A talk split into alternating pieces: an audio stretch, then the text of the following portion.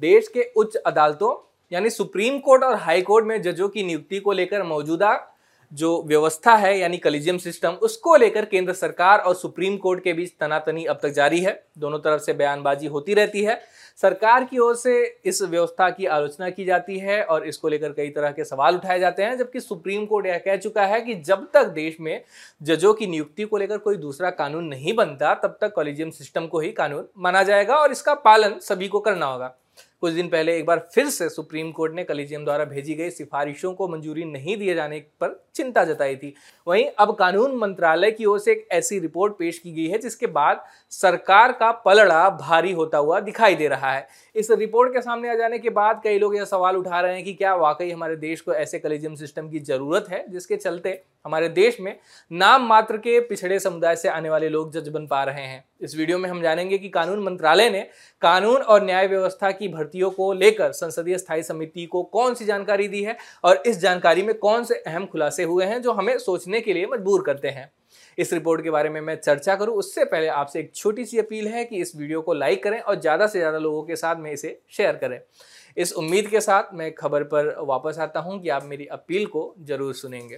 केंद्रीय कानून मंत्रालय ने कानून और न्याय व्यवस्था की भर्तियों को लेकर संसदीय स्थायी समिति को बताया कि बीते पाँच वर्षों में हाईकोर्ट में की गई जजों की नियुक्तियों में से उन्यासी फ़ीसदी जज उच्च जातियों यानी जनरल कैटेगरी से हैं।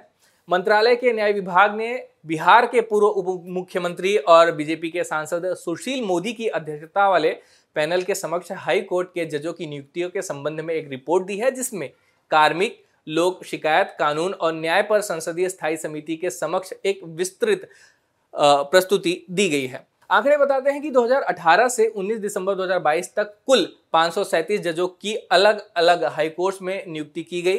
नियुक्त किए गए जजों में से उन्यासी फ़ीसदी जज सामान्य वर्ग से हैं, ग्यारह प्रतिशत अन्य पिछड़ा वर्ग से और दो दशमलव छह प्रतिशत अल्पसंख्यक वर्ग से थे। अनुसूचित जातियों और अनुसूचित जनजातियों की हिस्सेदारी क्रमशः दो दशमलव आठ प्रतिशत और एक दशमलव तीन प्रतिशत थी।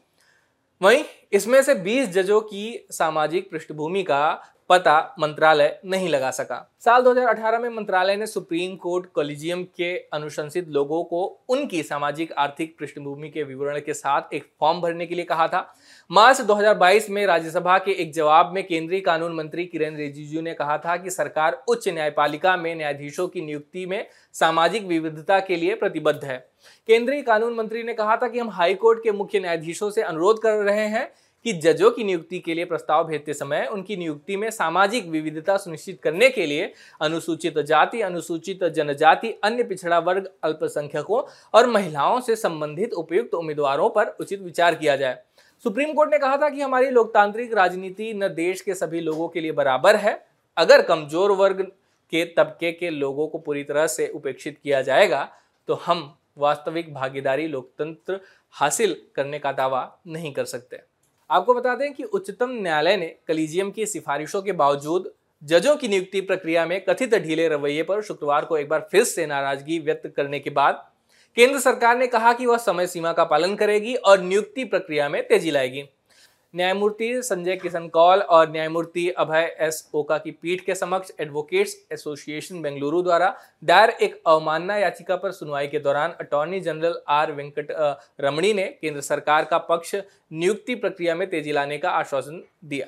वेंकट रमणी ने कहा कि कलिजियम द्वारा भेजी गई 104 में से 44 सिफारिशों मतलब न्यायाधीशों के नाम को या तो शनिवार या इस हफ़्ते के अंत तक मंजूरी दे दी जाएगी। शीर्ष अदालत ने नाराज़गी व्यक्त करते हुए यहाँ तक कह दिया कि दूसरी बार भेजे गए नामों को वापस लेना चिंता का विषय है। नियुक्ति में देरी से, देरी के संभावित कारणों पर गौर करते हुए पीठ ने पूछा कि क्या न्यायाधीशों के स्थानांतरण यानी ट्रांसफ़र के संबंध में तीसरा पक्ष निर्णयों को प्रभावित कर रहा था?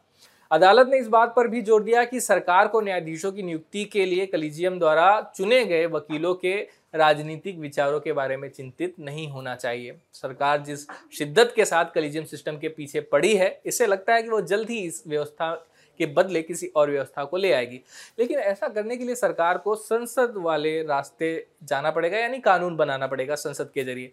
सरकार यह काम कब तक कर पाएगी, इसको लेकर अभी तक तो कुछ नहीं कहा जा सकता, लेकिन पिछले कुछ महीनों में जो कुछ घटित हुआ है, उससे इतना ज़रूर कहा जा सकता है कि जल्द ही कोई बड़ा फैसला लिया जा सकता है।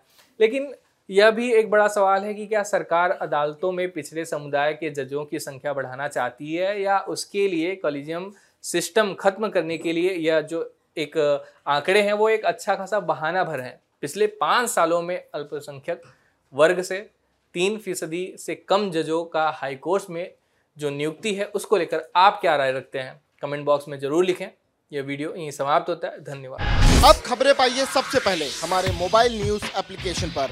एंड्रॉइड या आईओएस प्लेटफॉर्म पर जाइए एच डब्ल्यू न्यूज़ नेटवर्क को सर्च कीजिए, डाउनलोड कीजिए और अपनी सुविधानुसार भाषा का चयन कीजिए।